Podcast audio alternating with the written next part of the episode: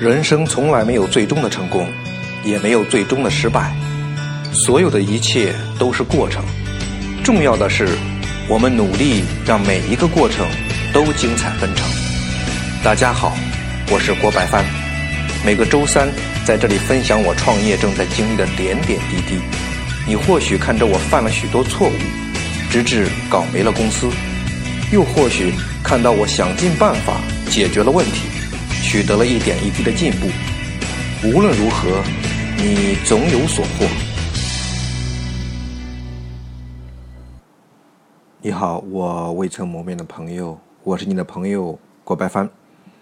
啊，今天跟大家聊一聊我的一次被推销的经历，还有我因为这次经历而进行的思考。前段时间哈，就是在线英语培训学校的一个销售代表啊，给了我一张。优惠套餐单，啊，购买课程是确实是可以节省不少钱。呃，这里面它有那个包月的套餐啊，有这个次卡的套餐。我解释一下，这就包月的套餐呢，它就是你可以一个月一个月的去买课，每天呢，但是只能上一节课。而这个次卡套餐呢，就是可以按照这个次数去买课。啊，但是你一天可以选择多次去上课。这两种上课方式的套餐，人家给的这个优惠力度啊，都是不小。他们给这么多的这个优惠方案啊，让我来选择，当然目的可能是想，那总有一款能吸引你，是吧？总有一款让你动心。但是这个实际情况是什么呢？就是我对比这两种套餐，这两种优惠之后。反而犹豫了，没有能马上向他下单。为什么呢？就因为我当时一下子无法确认 哪一个更优惠了。你选择包月套餐的这个优惠吧，你就不能一天啊多上几次课，对吧？你一天只能上一次嘛，因为你要选择这个次卡套餐呢，它这个优惠吧，但是包月套餐它这个使用的有效期更长一些，对吧？你有一段时间不上课。你中间就是浪费一些时间也没关系，嗯，但是这个次卡套餐，它这个上课的呃有效期啊，它比较有限。你一旦有很长时间不上课，那可能就会呃错失掉很多这个课程。所以你看，这个销售人员他本来是要通过两种优惠方案，那肯定是要提高我的这个购买的可能性嘛，啊，促进成交的，但是却因为这个两套优惠方案。让我很纠结，就是没有马上下单。我现在想想啊，这是因为他们的这个两套方案呢，让我的这个购买决策复杂化了。就是两种上课套餐，每一种套餐又都有自己的优惠方案。你这个时候，我是既去比较了两类课程的这个优劣啊，一个一天可以上多次课，一个一天只能上一次课。然后呢，我又。去比较了不同套餐的这个优惠等级，那比较的点它不是单一的啊，复杂了，对象复杂了，比较对象，然后这个比较结果就没那么清晰的得出了。你说，但是呃，如果他们只给出一类课程啊，在这个同一类课程上给出不同等级的优惠，那我可能就只会在优惠等级上来比较选择啊，不会再去比较这个。呃，其他的这个课程方式，嗯，你比如说，啊，你买的包月套餐时间越长，那么课价越低，啊，你三个月的优惠百分之十，六个月的优惠百分百分之二十，啊，比方说啊，十二个月的优惠百分之三十，那么到底最后你要买哪一个等级的套餐？其实就只需要基于这个优惠程度来衡量。其实这个事实，呃，就是这个。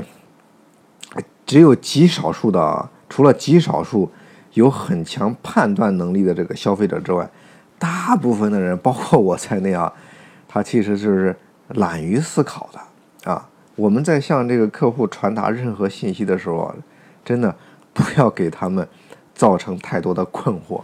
如果销售产品的时候给用户不同的选择，也一定要让这个不同选择的选项之间的比较结果。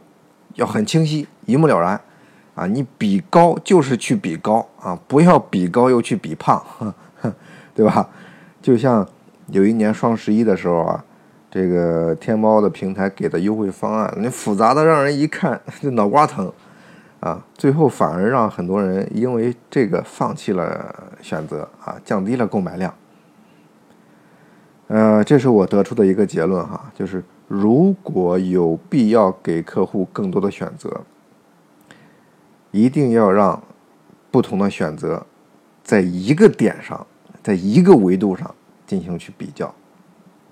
你说本来有些人就有选择恐惧症啊，你你自己再弄的这个复杂一些，那还不把人直接这往外推呀？啊，其实不只是面对客户的时候啊，让客户对我们的信息一目了然、简单选择，其实公司内部人员也是一样啊，尤其是制定奖罚制度的时候。你不要把这个东西弄得云里雾里的。